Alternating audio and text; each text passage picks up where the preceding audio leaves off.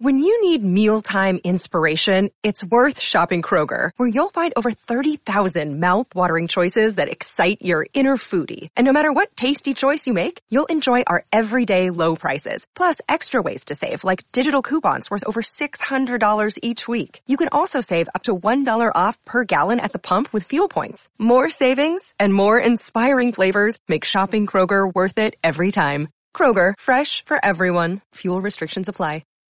CLNS's Patriots coverage is powered by our exclusive wagering partners at betonline.ag. Use the promo code CLNS50 for 50% off your initial deposit.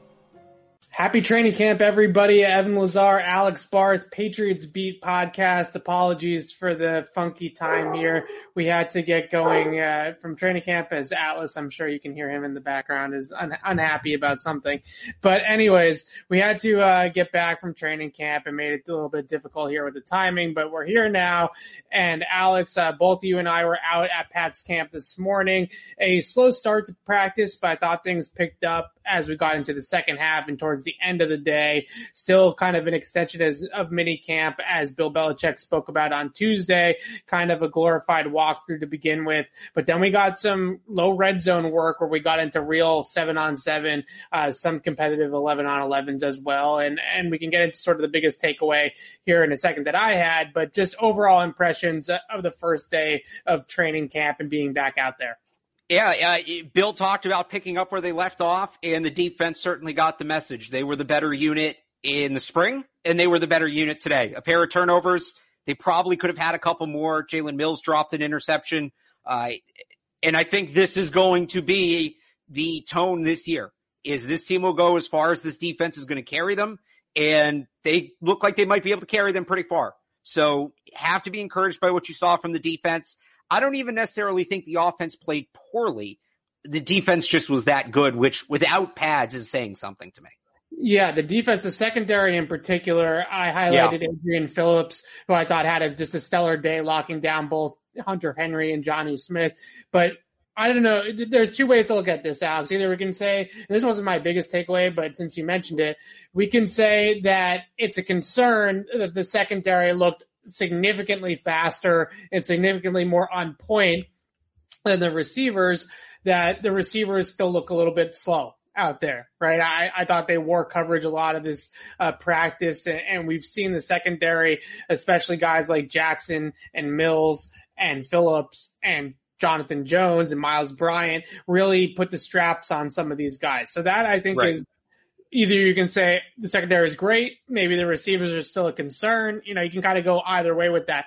But my biggest takeaway from today to get to the quarterbacks was I thought that this was another decisive win for Mac Jones today. Now, Cam led off drills. He was the guy that was primarily working in with the starting offense, right? With the starting offensive line in particular. But I thought when you look at, again, the things that we talk about so much with this offense, timing, rhythm, anticipation, ball placement, accuracy, all these types of things. Uh, there was one quarterback that I thought did that more consistently than the other, and, and it was Mac. I, I thought that he put the ball in really good places more than Cam did in terms of getting through the progression, getting the ball into the right place, and going through it that way. I, I don't know how much we can put into this yet because until the pads go on and real football begins, because there's going to be a physical element to this that I think is going to heavily favor Cam, right? Once the pads right. go on and he can become a runner at times and he can use his physical ability in the pocket and all those types of things. Now we're not going to hit the quarterbacks in practice, but you understand what I'm getting at. right. Those types of in, uh, qual- physical qualities are obviously going to favor Cam, and we don't know yet when the pass rush is flying around him, when it's live reps, if Mac is going to be as consistent as he has been in mini camp and in training camp. But I thought round one, day one, went to Mac Jones, and the throw that sort of solidified it for me was he came off, uh, Jones did, started on the left side of the formation. He wanted to go to Jonnu Smith. Jonnu Smith was covered. He came backside and hit Nelson Agholor on a deep out route at the back of the end zone, and leading him uh, into the uh, open area of the end zone there by the pylon. And that was just a Patriot like though, right? Come off the first read, get to your second read, lead the ball out there for the receiver, and put it in a perfect spot for six. That, that that's the Patriot offense, especially in that area of the field. Yeah, I I don't know that I'd call it a decisive win for Mac Jones. I think I, I don't know that either guy stood out to me. They both completed about fifty percent of their passes. Cam threw the two picks. One probably wasn't his fault. Yeah. Mac Jones had a Mac Jones had a fumbled snap. Uh, they were both certainly better than Brian Hoyer. Had a number of open players in the end zone and was just if everybody was six five, Brian Hoyer wouldn't have missed a pass today. But I, I, I don't know. I, I learned nothing in terms of the Cam and Mac battle. I would hard, you know, we had those meters yesterday, right? I don't know that I'm moving my meter one way or the other based on what happened today. I don't think Cam won today. I don't think Mac won today. I think they both, I think the defense won today, like I said. And that's going to make things tricky because at a certain point, one of these guys has to pull away and whoever gets it, I think kind of what told me today is whoever gets it is clearly going to earn it because to pull away against this defense is going to take some real skill. I agree with you that we can't put too much stock into one day, right? And I, and I, wouldn't say that any of us are doing that because it, it's our job to micromanage or micro analyze, I should say, the, these things at times. I would say that Cam uh, Mac had the better day. Cam's zip on the football, I think, stands out a little bit above Mac at times, and that ability when he's throwing to stagnant receivers. And I talked a lot about this when I, I wrote about Cam this offseason at times. His issues with, with throwing to guys that are on the move, especially moving horizontally across the field was a problem. But when guys just sit down in the coverage or guys are running a deep comeback or a deep curl or they're running a little stick route over the middle, he can really zip it in there to tight, into tight windows. And they work, like I said, predominantly in the low red zone. So we're talking about inside the 10, inside the 15, working those red zone drills. So in those tight condensed areas, you do see Cam's zip and Cam's ability to get that little extra on the ball come out. But again, it's timing, it's anticipation, it's accuracy, and these just passing practices, basically passing right. camp, right? With no pads, with no run game stuff, with not a lot of all that going on. I think Max stands out, but once the pads go on, it could be a different story. I, I thought that it was obviously noteworthy that Cam though led off every single drill pretty much and was at least today the clear cut number one, but I, I do think that that could change in a hurry if Matt continues to do what he's doing. And, and to me, the good news is, I guess, is I don't necessarily, if we had those meters up, I wouldn't necessarily put it all the way towards Mac or Cam, or I, would keep it right in the middle. But I think that Mac is still nipping at the heels. I, I don't think he's lost any, any, you know, headway one day in. One day. Oh, sure. I, I don't think Mac lost any ground today. I just don't think he gained any. I think today was a draw is, is where I have it. Um, I, the, what, if we're going to talk about the quarterback depth chart though, one interesting thing I noticed is, so Jarrett Stidham's on PUP, right? So there's only three right. quarterbacks out there. Instead of them divvying up the snaps, you know, 33, 33, 33, whatever, Mac and Cam kind of split theirs and then Hoyer had like, so when they split into two groups, right? Mac and Cam went with one offensive group and then Hoyer was on his own. So yeah. Hoyer got double the snaps by Stidham not being there. They weren't distributed evenly. It seemed like they all went to Hoyer. So we talked about how that, that QB3 battle could play out yesterday, right? How that battle could play out during camp. If you want to know a quarterback who really won today, it was Brian Hoyer. Independent of Cam Newton and Mac Jones, he got a ton of opportunities today. I don't know that he made the most of every opportunity, but they're clearly giving him a chance to win that job. Yeah, and, and I, I, thought what we saw was Brian Hoyer was sort of the scout team quarterback out there today, working with the depth players, working against number one defense at times when Cam and Mac were working with the number one offense. And I think what you consistently see is the Patriots, especially this time of year, which is, I, I think, a given, they don't want Mac Jones to be worrying about getting the Patriots defense ready for the season, right? They want Mac Jones to be worrying about getting Mac Jones ready for the season. So we're not seeing Mac go with the scout team or with the threes or anything like that. On top of the fact that I think that he's playing, you know, playing well is I think a lot to do with the fact that they want him running the Patriot offense, throwing to receivers that he might throw to in the actual games and really focused on his craft and not necessarily worrying about going up against the other defense. That would, that's what they have Brian Hoyer in the building for. And that, that, that's sort of what his job is here. It would have been interesting to see how it sort of broke down if Jarrett Stidham was out there. I, I think that that, yeah. you know, not in terms of what Mac and Cam would have done. I think that their reps probably would have been the same, but just in terms of what was going on with Brian Hoyer, because we saw a ton of Brian Hoyer out there today, right? You know, probably yeah. a lot more Brian Hoyer than any of us were expecting. I, I would think in, in the passing totals, I don't have them in front of me, but, uh, they, they, they were about even, but Hoyer was out there a lot. Hoyer yeah. was playing a lot. Maybe he didn't get as many passes away, but he was on the field quite a bit and under center quite a bit. Yeah, I, I would agree with that. So that that's the skinny on the quarterbacks. I think I'm a little bit more bullish on, on what Mac did today, maybe than Alex is. So maybe, maybe we're somewhere in the middle, right, or, or something like that on, on, how much this actually means.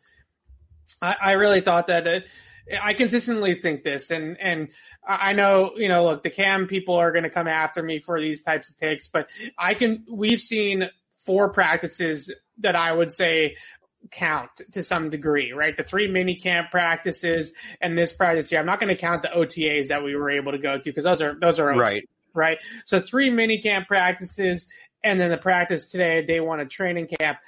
Mac, in my mind, has won three out of four of them.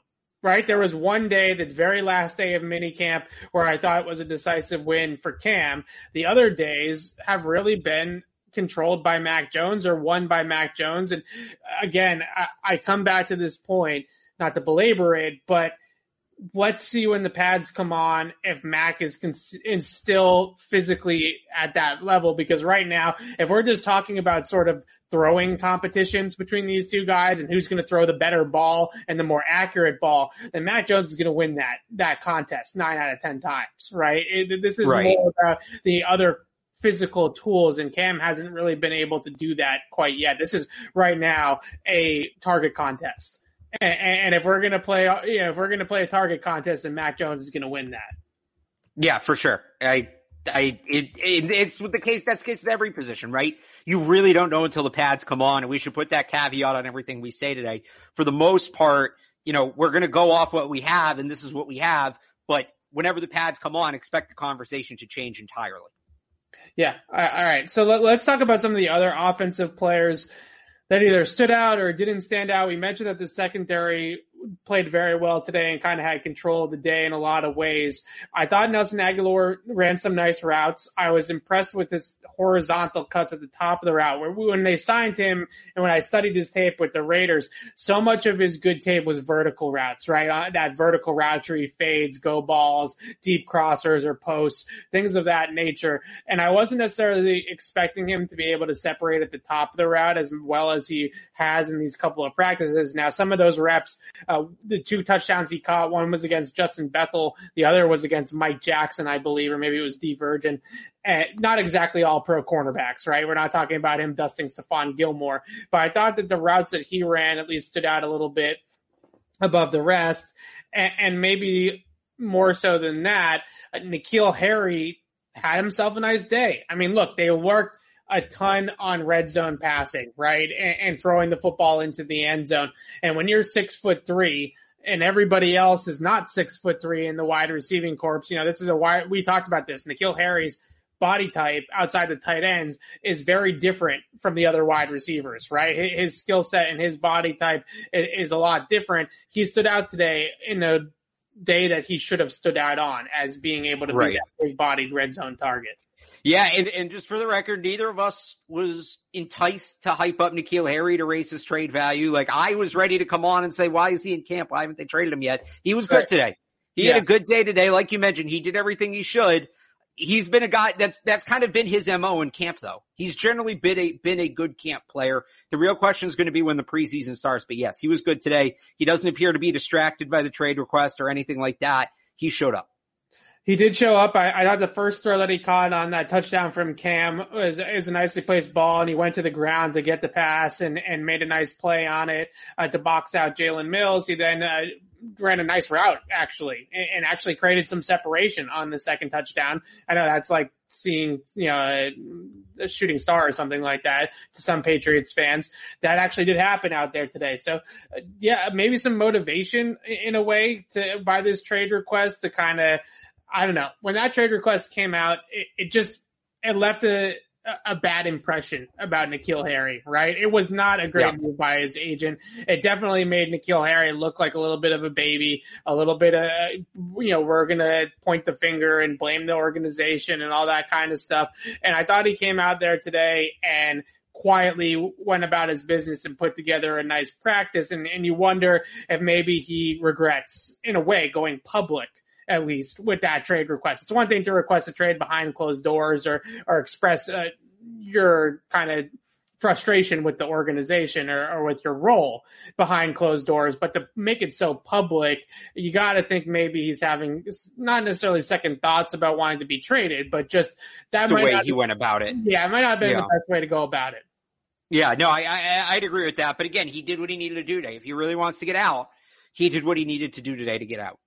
Yeah, yeah. He and we write about it. I don't know how much stock other teams put in it. Maybe they got little birds in the stands or something like that. That they sneak little scouts over here every once in a while. Or if they there. were smart, they would. If I was an NFL team and I know other teams have open training camps, I would absolutely be sending people disguised as fans to other camps. Oh yeah, have them put on a uh, on a Jonnu Smith jersey and go exactly. right?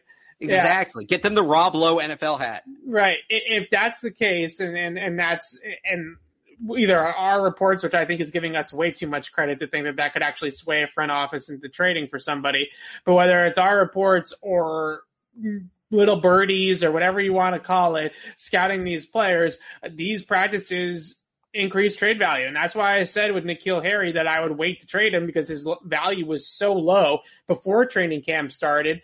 Once he starts to get, you know, generate some buzz, put some good training camp practices together, maybe put a good preseason game or two together. Then all of a sudden, uh, a player that's looking at a conditional sixth or seventh round pick might actually get you not, it's not going to go from a sixth round pick to a second round pick, but maybe you can get a real pick back for N'Keal right. Harry if he has a nice summer and has a nice preseason.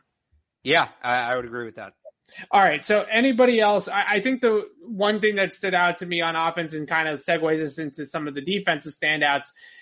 I wouldn't say that. Look, it's, it's definitely no time to press the panic button or anything like that. But Hunter Henry and Jonnu Smith did not necessarily put together much there out there today. It, it was. Uh, I, I kind of felt like, especially Adrian Phillips, like we mentioned off the top but some other guys uh, also, ha- you know, were able to guard them pretty easily, you know, and, and it, it, wasn't exactly their best day. Now, it was the first training camp practice. Jonnu Smith, first real practice, uh, he practiced what for maybe half of that first yeah. mini camp practice. So they're both probably still trying to figure out their roles and how they fit into the system and the system in general. So maybe that's slowing them down just a little bit, but they did isolate Hunter Henry a few times on Adrian Phillips and try to get him open in the red zone and the work that they were doing, and he was unsuccessful. So uh, again, obviously we're not going to press the panic button over one practice, but I did think it was notable that those two tight ends weren't exactly coming out like gangbusters. I'm not too worried about it. I think that, like you said, they're both new. They're both kind of getting in a rhythm. And the real question for this Patriots offense is going to be, can they succeed without those tight ends? They did, uh, you know, there were times today where they did again, we saw Nelson Agholor have a strong day. N'Keal Harry had his moments. You're going to need those guys to kind of step up at times. This is what defenses are going to do. They're going to try to take those tight ends away. I'm sure that's what Bill has his defense doing on the practice field. Take those tight ends away. Right. Think about it. If Bill Belichick is game planning in regular season, he's facing this Patriots offense. What does he do? He takes away what you do best. He's going to take away the tight ends. They are going to make this training camp hell for Hunter Henry and Jonnu Smith. That's going to be the plan because that's probably what they'll see in the regular season.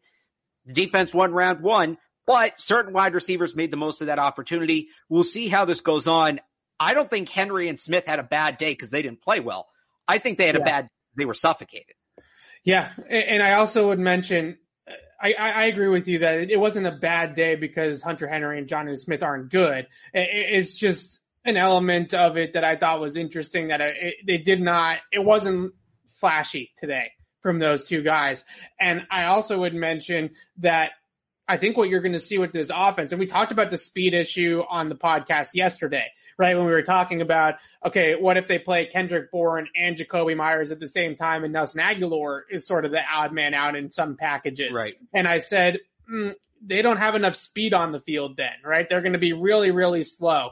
And I think one element with these tight ends that I, I did notice out there today is that without the threat of a run game, right? Without the ability to incorporate misdirection, play action, things of that nature, that mm, I think maybe mitigates it just a little bit. Like those two tight ends, I think are a part of a scheme, right? Are a part of a, of, right. a, of a chess match with Josh McDaniels and the defensive coordinator. We're out there in minicamp, uh, training camp day one, and the Patriots are running day one install stuff, right? Like basic is what they would call it, right? The basic playbook. Right. Right. And they're going out there and they're putting their five guys out there and they're running sort of basic type of stuff.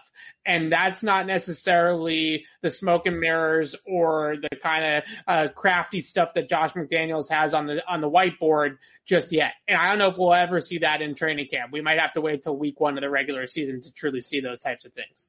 Yeah, and it goes back to what we talked about before too. It's going to be different with the pads, be especially for a guy like Jonnu Smith right. who's going to try to win physically. It's it's just going to look different when the pads come on. So I, you know, no need. Just, we're so far from hitting the panic button on the tight ends. It was one oh, bad sure. day on a day that's not like made for them to succeed. I, I honestly, until you brought it up, I didn't really think about it. Hunter Henry actually caught. I thought him and Cam were in a little bit of a groove in an early 11 on 11 period. Like there were like three times in a row where Cam targeted him. And the third one, he completed it, but it was maybe forced a little bit. And I was like, okay, so he trusts Hunter Henry. This is interesting. And then, yeah, you didn't really see much from either of them the rest of the day. So, uh, it, you know, you want to come out and see those guys ball out because they spent all the money on them and it would be a ton of right. fun, but I'm not too worried that we didn't see much from them today. Yeah, I'm not too worried. It was a quiet day. I wouldn't call it a bad day. Just a quiet. I day. think that's a very good way to put it. Okay. What about Christian Wilkerson? Any, any love for Christian Wilkerson? Because he had some moments out there today. He made probably the catch of practice, right? That highlight reel kind of grab. Yeah. Play of the day. Yeah. Probably the play of the day. Uh, uh, uh, what do you think about that? I mean, there's always one guy, right? And sometimes it works out like Jakobi Meyers has worked out, right. and sometimes it works out like Maurice Harris worked out, right? You know. Well, so the one guy actually wasn't Christian Wilkerson for me today, and I'll, we'll get to him when we get to the defense. But you know, we we talk about that battle for the last wide receiver, and it's probably between. We said yesterday it was between two guys, Zuber and Nixon. And Wilkerson did enough today where we have to talk about that as a three way battle, I think. He had the highlight catch of the day. He had a couple other nice catches. Zuber had two rough drops, which again, this is a guy who you're looking at how he's refined as a wide receiver, how he's refined his traditional wide receiver skills. You didn't necessarily see that today. I did Tre Nixon. You know, I don't think he had any great plays. He didn't have any bad plays. And for a rookie, that's a positive. When, when you don't put anything bad on tape, you had a good day. But I thought of the three, Christian Wilkerson was the best today. And yeah, I don't think, you know, again, it's just one day in. There's no pads, but that's a really close competition for that last spot. And it seems like Wilkerson's ready to make a run at it. He set himself up today where he looks like he's ready to make a run at it. He's got a great athletic profile, a player that tested through the roof coming out of college. He was a UDFA in 2020. I think he had a relative athletic score of like 9.5 out of 10 or something crazy like that, right? So like a, a very high percentile athlete. And, and I think that that's something that you look at with this group and you say, okay, well, Kendrick Bourne and Jakobi Meyers really aren't in that category. N'Keal Harry is a, a slower footed wide receiver as well. Having a quick twitch, fast, elusive type of guy like Christian Wilkerson, that adds a little bit of that element to the group, right? And, and we talked about Zuber adding that element to the group uh, yesterday's show and throughout because of his strong mini camp. And we said that adds other than Agholor, uh, another speed guy which would be nice, right? With, with Isaiah Zuber. Wilkerson, I wouldn't really call him a, a, speed guy. He's more of a slot receiver type, right? But he's got that quickness and that ability to create separation and, and is a little bit more dynamic than some of the other guys that they have. So, uh, yeah, I, I think that it was at least a positive step. And I know that there's a ton of Patriots fans, like the the underworld Patriot uh, hive on Twitter, that think Christian Wilkerson is like the next big thing, right? And I, I also right. A lot of Patriots players have been kind of you know, at the front of that, that, that line, leading that train a little bit, talking about Christian Wilkerson and what he looks like in, on the practice squad and what he looks like in these passing camps that they run behind closed doors and things like that is a player that has consistently stood out. Is there anybody else on the offensive side of the ball that, that caught your eye or should we move over to the defense? Well, just real quick with Christian Wilkerson, he is wearing number 17. So he has that working against him. We'll see what happens there, but, um, yeah, I, I, thought he was the best of those three players today. Did anybody else stand out for me? Not particularly. I thought Sony looked good. Looks like he's got a little pep in his step. It was his first time ever participating in the first day of training camp. He's always been on PUP or NFI. So that's, you know, a cool little pump for him. Right. Um, but again, I, I don't, you know, yeah, he looked good running the football. It's also been how many months since we saw live football. So maybe that's just, I have nothing to compare it to.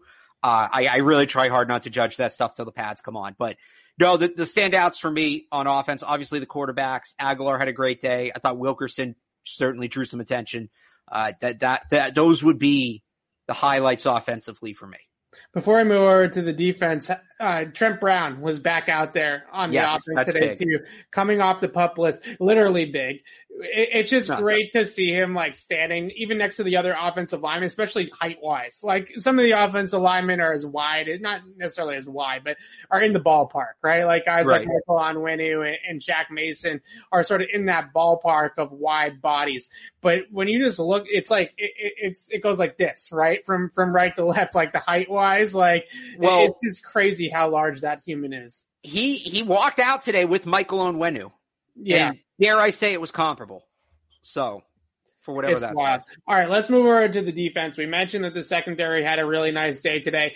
I thought if we had to give a practice player of the day ball away, I would have given it to Adrian Phillips. I, I, thought the guy was everywhere. He was all over the tight ends. He intercepted a Cam Newton pass late in practice. He broke up another one intended for Jonnu Smith earlier in practice and smothered Hunter Henry a second time a, a couple reps earlier. It was a bad a bad stretch for the Patriots offense there to close out practice with Cam Newton at quarterback. He threw behind a receiver, threw over the head of Kendrick Bourne and was intercepted by Adrian Phillips. That was sort of the stretch that people are pointing out with Cam having a rocky day, right? Where those last three or four reps where, where he seemed to struggle a little bit.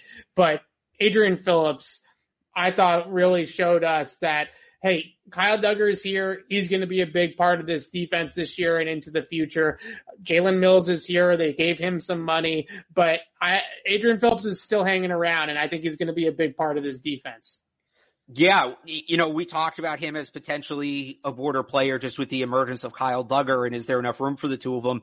If he's right. going to play like that, it opens Dugger to play more on the back end and move around the formation like we talked about yesterday with what is his second year jump going to look like. So that's, you know, Adrian Phillips being a guy who has a big camp is, is so encouraging for the defense. And yeah, I thought he was great today. I thought Dugger looked really good today. I actually walked down where we were if you ever go to training camp, we're like up on a hill behind one of the end zones. Right. I walked down the hill and we're basically like right on the back line of the end zone. And I was watching Dugger closely. It was just like safety, individual safety work. And he just looks more refined than he did last year, which is obviously what you expect from a second year player. You know, it's not to say he wasn't refined last year, but you can see the growth and that's certainly scary in a good way because I think a lot of what he was doing last year was just based on instincts and now he's sort of adding to the toolbox and that, you know, everybody's talked about this year two jump for Kyle Dugger. He's setting himself up for it. It seems like very well. Looks great in the uniform too. Looks great. Looks great in 23. 23 is much more net. 35 to me has always been yeah. a running back number. Now like yeah. 36, Lawyer Milloy, that's a safety number. Uh, 23 is a great number for him. I think that's a great fit. I agree. I think Kyle Dugger looked nice out there today as well. But I wanted to talk about the outside cornerback competition too because we saw JC Jackson. Stephon Gilmore was out at practice as a spectator. He's still on the PUP yep. list. He came out uh, after the first couple periods once we sort of got into the team stuff and was on the sideline with the defense. Talking Winovich too, by the way, Winovich did that. Too. Yeah. Yeah, Winovich was out there as well. Van Noy, as I mentioned, I think at the top of the show, uh, was back out there, not on the physically unable to perform list anymore. That was a weird I don't know why the Patriots do things sometimes, but Trent Brown and uh, and Kyle Van Noy were on PUP for less than 12 hours, right? Like, like they laid on PUP at o'clock last night and we're off it by nine o'clock this morning. But regardless, right. I thought the outside cornerback spot, we made those graphics, I think with Joejuan Williams against Mike Jackson. And I guess when Stephon Gilmore comes back, a lot of things are going to change in that secondary, but it really does feel like Joejuan Williams in a way is competing more with Jalen Mills at this point than Mike Jackson because Mills, every single time Gilmore hasn't been out there, whether it's OTAs, minicamp, and now day one at training camp, Mills has been the guy leading off with JC Jackson with the starting defense at the other opposite Jackson, the other outside cornerback spot. And right. Joejuan Williams feels like the third guy right now trying to compete to maybe take away some of those outside CB snaps from Jalen Mills. Yeah, it seems like that's the way they're going to go, at least right now. And it just hammers home how important it is that Stephon Gilmore come back. It's not that Jalen Mills is necessarily a bad corner, but he presents the most value as a wild card, as a guy who's lining up all over the formation. He was the only player in football last year to play at least 15 snaps at seven different positions. He was even lining up at defensive end at times. So, you know, you pay a guy like that, you bring him in, in the way this defense works, you want to have him to move around. You want to have him to put him where you need him most on a play to play basis. Right. Having him as the outside corner, you're just not getting the most out of that player. So it feels like a stopgap right now. I think that Gilmore came out, he's hanging out with his teammates and they have him in the building is very encouraging. Uh, but it just hammers home how important it is that Gilmore comes back because I opened the show by talking about how good the defense is, how good the defense is going to be. Gilmore changes the entire complexion. They're going to be good as they're built right now. They're going to be great once they get Stephon Gilmore back. Yeah, it is really interesting because Gilmore's situation, and, and, and we want to talk about the guys that actually practice, so I don't want to go too long on Gilmore's situation, but something must have happened, right? Like there had to have been some sort of behind the scenes handshake type of deal or under the table type of deal where they got they convinced Gilmore to stop holding out and come back without giving him a new contract. Maybe the new contract news is coming, right? And they're kind of ironing out the details of some sort of a raise or or maybe a mini extension or or something like that. But it, it is weird to me that all of a sudden Stephon Gilmore is just fine with, with his contract and he's just back, right? And maybe he right. also going the route of I had off season surgery, I'm hurt, right? And, and and until you incentivize me to not be hurt you know, I'm going to continue to, to nurse this quad. Maybe there is that element of it too, but I don't know. It does feel like it's a little bit weird that Stephon Gilmore is now just back out there chopping it up with his teammates and just seems kind of okay again to a degree. Right. But back to Mills and Williams, I thought Williams continues to be pretty competitive when he gets opportunities to go out there. Now, a lot of his reps today, no offense to Devin Ross, were, were against Devin Ross, which I'm not exactly sure uh, we really can put too much into the snaps against Devin Ross, but it did break up a pass. He does seem to be pretty competitive in coverage. They were having him wear those mitts on his hands so he couldn't be grab, he couldn't grab and latch onto guys and really had to use his feet. So I, I, think there are some elements of his games, of his game that is improving. And I'm, I'm interested to see him out there in, in these preseason games too, because I'm sure, and as he should, uh, he should get a ton of run this summer, right? He should get a ton of run in these practices. Uh, they don't necessarily need to see Stephon Gilmore or JC Jackson rep a ton, right? They know what they have, right. what they have with those two players. So whether it's the preseason games or it's these training camp practices, I want to see a ton of Joejuan Williams and we saw a decent amount of him today. Yeah. And hopefully we see more. I'd like to see him up more against Nelson Agholor, up more against N'Keal Harry. Right. But he took care of business today, and, and that seems like a start. So. Yeah, I agree. All right. There was one guy that I know really stood out to you on the defense side of the ball. So here, here's your time to talk about. Okay. Yeah. I, I thought Raekwon McMillan, uh, he had the interception, the deflection off James White's hands, but he was just, he was out there a lot. I mean, he yeah. was, Hightower got his reps, but McMillan at least split with Ja'Whaun Bentley, if not got more than that. And I've talked about this since they signed McMillan back in March. I thought it was a great signing. I thought he, I think he's a guy who can really play. He's perfectly suited for what they do. I think his skill set, you know, if you want to play him and Bentley off each other, that's as the second Mike linebacker behind Hightower. Bentley's a bit of a bigger body guy who's going to come straight downhill. McMillan's not small by any means, but he's a little smaller than Bentley, but he has more east to west range. And with Terez Hall on PUP, he's got a real chance here uh, a lot of special teams experience too for McMillan. So he's a guy I'm looking at. I think he's somebody who makes the team better in a lot of different ways if he makes the roster. And the fact that he got as many reps as he did today kind of tells me they believe the same thing or they're believing the same thing.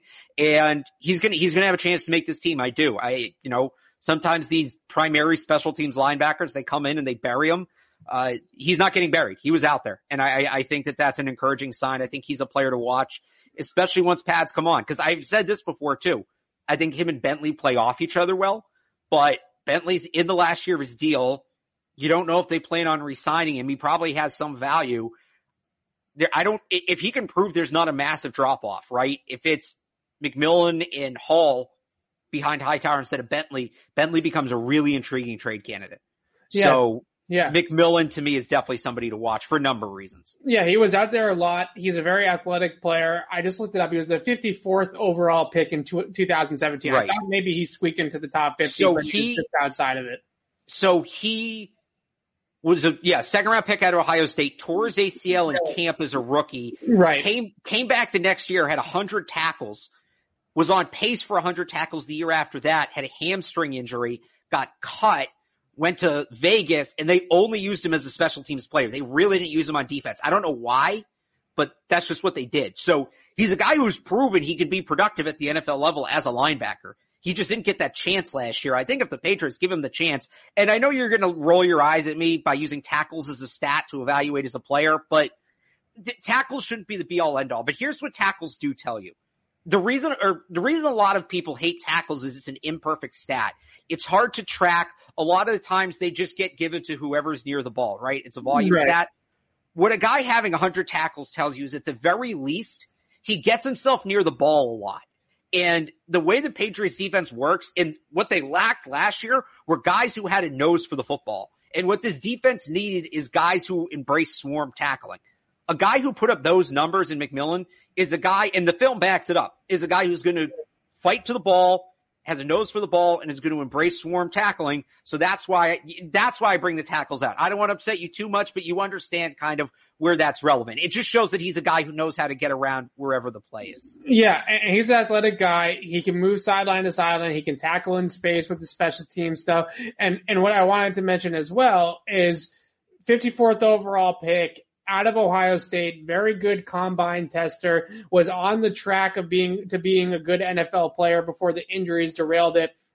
The Patriots have been down this road before, right? Like they've been down this road before, and I'm not going to sit here and say that Raekwon McMillan is going to turn into some of the great sort of reclamation projects that have come through New England. Like Kyle Van Noy is a great example at linebacker right. recently, uh, example, right? Of a, a, high draft pick didn't pan out in his first stop because of his usage. They figured out how to use him a better way here in New England and he blossomed into a really good player. I don't know if Raekwon McMillan's going to have that kind of success here, but the Patriots typically we talk about it with failed first rounders or guys that didn't quite live up to their first round status, with Bill Belichick loving to pick up those types of guys and getting stuff out of them. But McMillan is also another guy that was drafted 54th overall and has some talent and has some athleticism and, and maybe the Patriots, like you said, as that sort of second Mike linebacker slash ace special teamer, that's a role on this team year in and year out right? That that's a yep. very good role year in and year out to make this team and be active on game day. So I look at a guy like Ja'Whaun Bentley, who was out there a decent amount today as well. But I look at a guy like Ja'Whaun Bentley and say, okay, you know, McMillan is a little bit faster. He's a little bit more athletic. He's a little bit better in space than a guy like Bentley. He's maybe not as physical as Bentley, but he certainly has a lot more movement skills. And if the Patriots get 100% of McMillan and it's not an injured version of McMillan or a shell of himself, then I, I think he's a guy that is more of a new age linebacker. I hate using that phrase, but a, a guy You're right. is a little bit better suited to play in today's game. And by the way, we talk about him being smaller than Ja'Whaun Bentley. I and, and you know, I just want to clear that up because when you say new age linebacker too, people think smaller, like, quicker. Right, like 225, 230. Right. No, so so so Bentley's listed 6'2", 255. He's probably over that. He's probably in the 260s. McMillan, same height, 6'2", 242.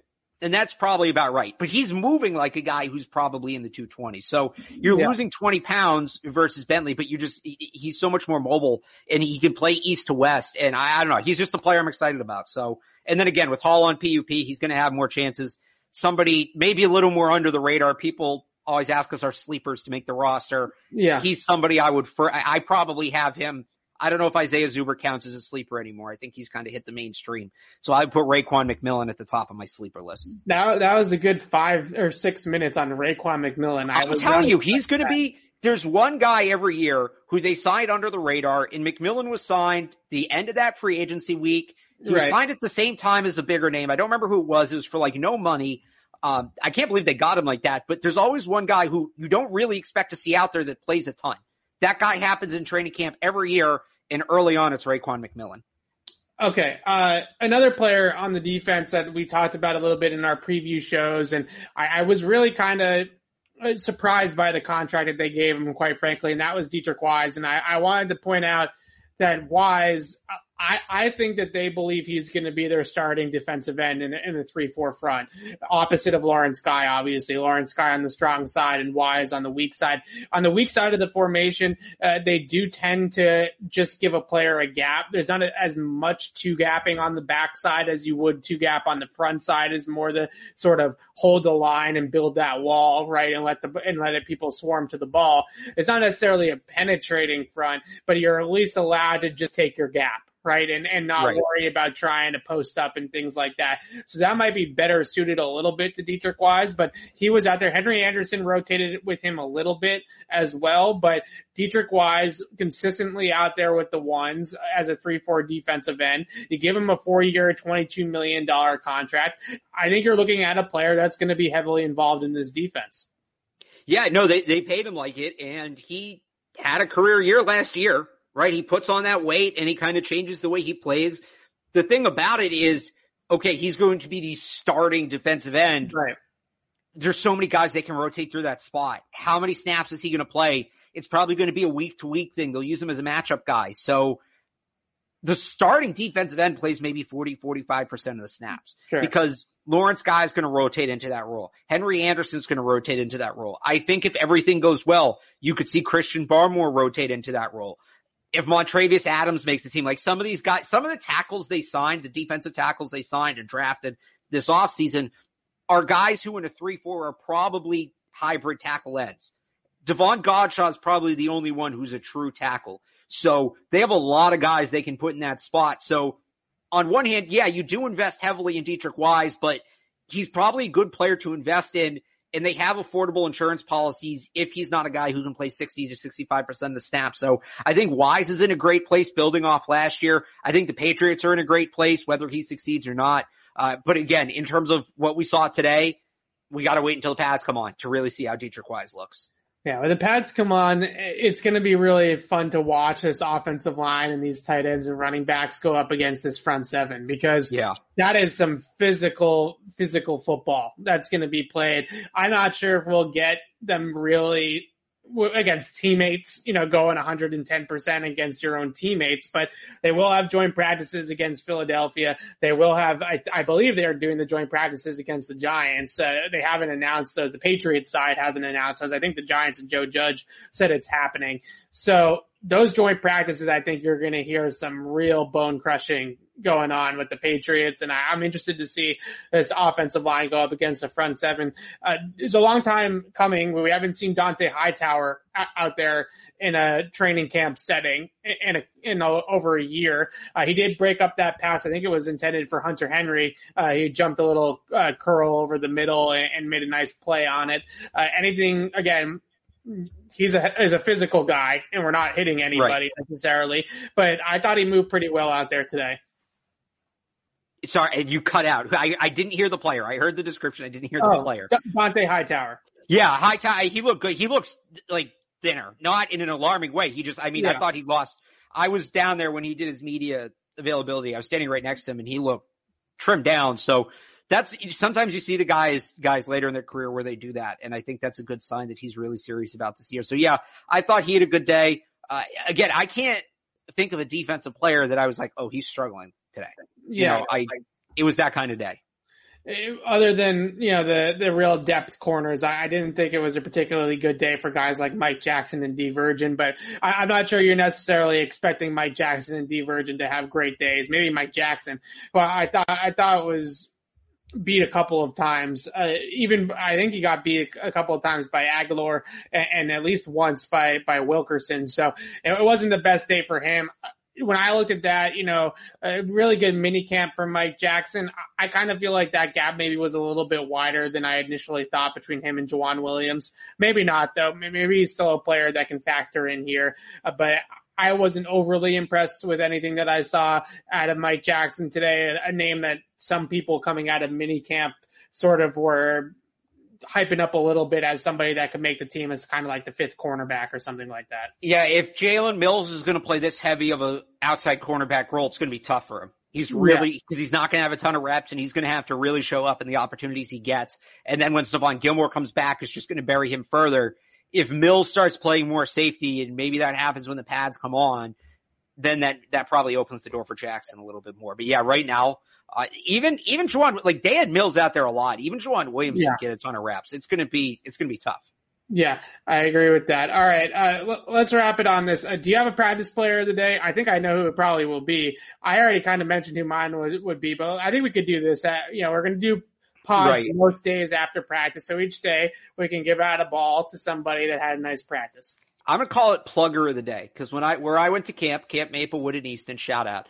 Um, the the like camper of the day in each group got what was called plugger of the day. And I was, I don't know what it means. I always thought it was funny.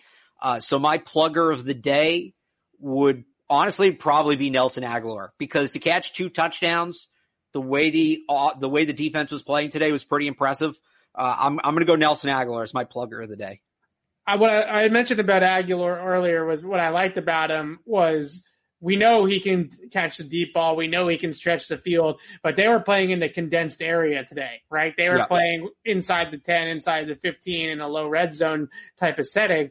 And I don't know if any of us were really expecting him to be a red zone weapon. Now, I don't know if he's, maybe this is just one training camp practice and he had a couple nice grabs, but I wasn't really expecting him, them to go to him in those types of situations or be able to go to him in those types of situations. So I, I know he can stretch the field. I know he can track and catch the deep ball. I'm really interested to see once they really get into ones versus ones and he go, starts repping against Gilmore and Jackson, if that red zone success continues, right? It can right. actually be somebody that they go to down there because I, I admit I, I did not expect him to have that in his bag. Most of his touchdowns, I think all of his touchdowns last year came outside the red zone for the Raiders. So this is not a guy that's really known for being a super, uh, red zone type of receiver. And, and, yet he had a really nice day out there today. Like N'Keal Harry, you kind of expect to be good down there, right? With right. This, stuff.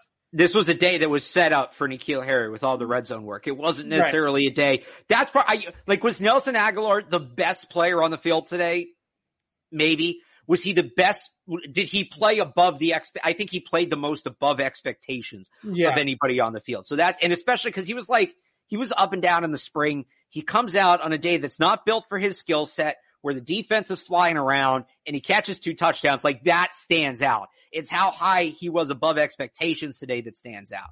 Yeah, so i am going to stick with Adrian Phillips. I just thought he had a okay. really nice practice. I mentioned he had an interception, Cam Newton late in practice. He broke up a, another pass intended for Jonnu Smith earlier and then shut down Hunter Henry It was a little corner route in the corner of the end zone. And he was all, over. you could have counted it as a pass breakup, I guess. It was more just like really tight coverage and made it a difficult yeah. catch. But he was all over the tight ends. I, I thought that was really impressive because we're not talking about him being all over Matt LaCosse and Ryan Izzo anymore, right? We're talking right. about him being all over good tight ends, uh, Pro Bowl level tight ends in the NFL. So I thought he had a really good practice. And again, Dugger is going to play a lot. Mills is going to play a lot, and Phillips is going to play a lot. I think they're going to, they could do the Bill Belichick special, and I know he would absolutely love to do this, but it's basically four safeties on the field at once with Gilmore and Jackson. I think that that's possible. You know, I, I think yeah. that that's impossible. I hate to take Jonathan Jones off the field like that, but in certain matchups when there isn't necessarily a speed guy out of the slot that they really have a matchup for Jonnu Smith or excuse me for Jonathan Jones maybe that is a possibility, right? In some game plans and some matchups, and that's going to give them all sorts of kind of different iterations in chess matches that they can do if you have four guys that are kind of basically, you know, foundationally safeties, right? Jalen Mills is kind of playing a lot of corner for them right now, but he's more or less a safety. And you have those four guys or even three of those four guys on the field that can play deep middle, that can play, uh, you know, split the field and cover two or quarters and can play in the box and, and be as a zone defender or man up you know, against tight ends. Eh, that's a really, really versatile group back there as well. So I'm really looking forward to seeing how that all comes together. And um, we'll be back out there on Thursday. Alex, is there anything on Thursday in particular that you were looking for after watching today's practice? Well, so I talked about the quarterback. I thought it was a draw today between the quarterbacks, right? Somebody's got to pull away eventually. It's going right. to start at some point. Maybe it's tomorrow. Maybe it's not, but it's hard. It's a cop out answer. It's an easy answer. I'm looking at the quarterbacks tomorrow. We didn't learn anything today. Uh, that makes me that much eager to see what they're going to do tomorrow because now you've got essentially both of them got to look at it. You know, everybody is trying to gain a little bit of ground each day. Today is a day where you did not gain ground. So tomorrow you got to try to gain twice, twice as much ground. Right. I, I, am, I'm really looking at the quarterbacks as well. And I, like you said, it's obvious we're all looking at the quarterbacks, right? But particularly with Cam Newton, I just, I still look at at him and I say, okay, I, I don't think that he's physically a shell of himself to the degree that some people do, right? I don't think he's physically as decayed, especially his arm strength and his shoulder as some people do. But every time we go out there and practice, it just feels like this system and this playbook is really just a round hole in a square peg, right? Like it, it's just right. a really difficult fit for him because he is not a quick game rhythm based get the ball out in two and a half seconds on time accurately to my second or third read in the progression type of guy. Like he's just not that type of quarterback. And every time we get out there in these practices, when they're not scheming things up and they're not game planning and all that kind of all that kind of stuff, he just looks like an odd fit in it. And it just looks like it's a struggle for him because of that, because there are moments where he makes really nice throws. Like the touchdown pass to N'Keal Harry was a nice throw. I thought he zipped in a couple of throws in between zone coverages that were really nice. But in terms of the entire operation, the way that it's run, it's so inconsistent because I feel like he's consistently fighting himself, right? And fighting his instincts to try to fit into this, into this puzzle right? And fit into right. this, this type of offense. And I always come back to like the, the Josh McDaniels uh, is going to run his offense. And if he's going to run his offense truly to a T, then I just can't imagine that Cam is going to be able to hold off Mac for very long. I think it's the right thing to do in a lot of respects for Cam to start the season as the quarterback, as a starter, but just from a stylistic perspective, at some point in time, Josh McDaniels is going to walk into Belichick's office and be like, look, this guy runs my offense a lot better than that guy. Right. And it's nothing to do with right. physical talents or, or leadership or intangibles or locker room presence or any of those things, but just when I need to get the football out and get it where it needs to go and set the protection and get through the progression and all these types of things, Mac is doing it better than Cam on a consistent basis and that's you know, I know we're trying to talk about the day, you know, day one of training camp, but that's that's I think where it's going to have to come from. If if Belichick needs a nudge to make the quarterback change, I don't think it's coming from Kraft. I think it's coming from right. Josh McDaniel. So that's you know, there was a we all remember the Brady side sessions, right? And those were a big deal at training camp when Tom Brady was here because it was okay. What four or five guys is he taking to throw with him? And there was one side session today. It was Hoyer, and he was throwing with the running backs Hunter Henry, N'Keal Harry, and Nelson Agholor. So yeah. you know, it was an interesting group, but while Hoyer's doing that, Cam and Mac were off to the side just talking with Josh McDaniels. And that to me was really interesting. Like what were they discussing? What was going on in that huddle? I'm, you know, something to watch during camp is it's not even necessarily X's and O's football, but what does the relationship between Mac and Josh McDaniels look like? I think that's a storyline worth following. I think they're getting closer and closer by the day. Uh, they spent well, who was it? Somebody somebody said during the spring, one of the players that they they view the game the same way. They yeah, think they about do. the game the same that way. That was the Mike Giardi report. I have also heard that Mac and Cam spent, a, or Mac and Josh McDaniels, excuse me, have spent a lot of time together, as you would expect for offensive coordinator and first round pick, right? You know, you would expect right. that those two guys would spend a lot, of, a lot of time together, but it does definitely feel like uh, uh, we, we, we have a little bit of Patriots quarterback news here. Oh, okay. Little bit. The GOAT. Oh my God. I'm not going to say the GOAT has returned because that's loaded. A Patriots legend returns. Patriots have claimed Jake Dolegala off waivers from the Packers. So, so this is Jake Dolegala back. Okay, so not to go on a we we we got to sign off in three minutes, but not to go on a whole Jake Dolegala rant, but going out there at practice today with only three quarterbacks was a really noticeable difference between three and four, right? Literally like, tweet this, yes. Yeah, it, it definitely felt like they could just use another arm, right? To just to just throw somewhere because a lot of these drills, and this is not saying Dolegala is going to make the team or anything like that. This is literally saying he's an arm to throw a football, right? And, and that to me, I think is actually sort of came out a little bit. And, and, and that was uh, interesting was, you know, Cam and Mac are working with the ones.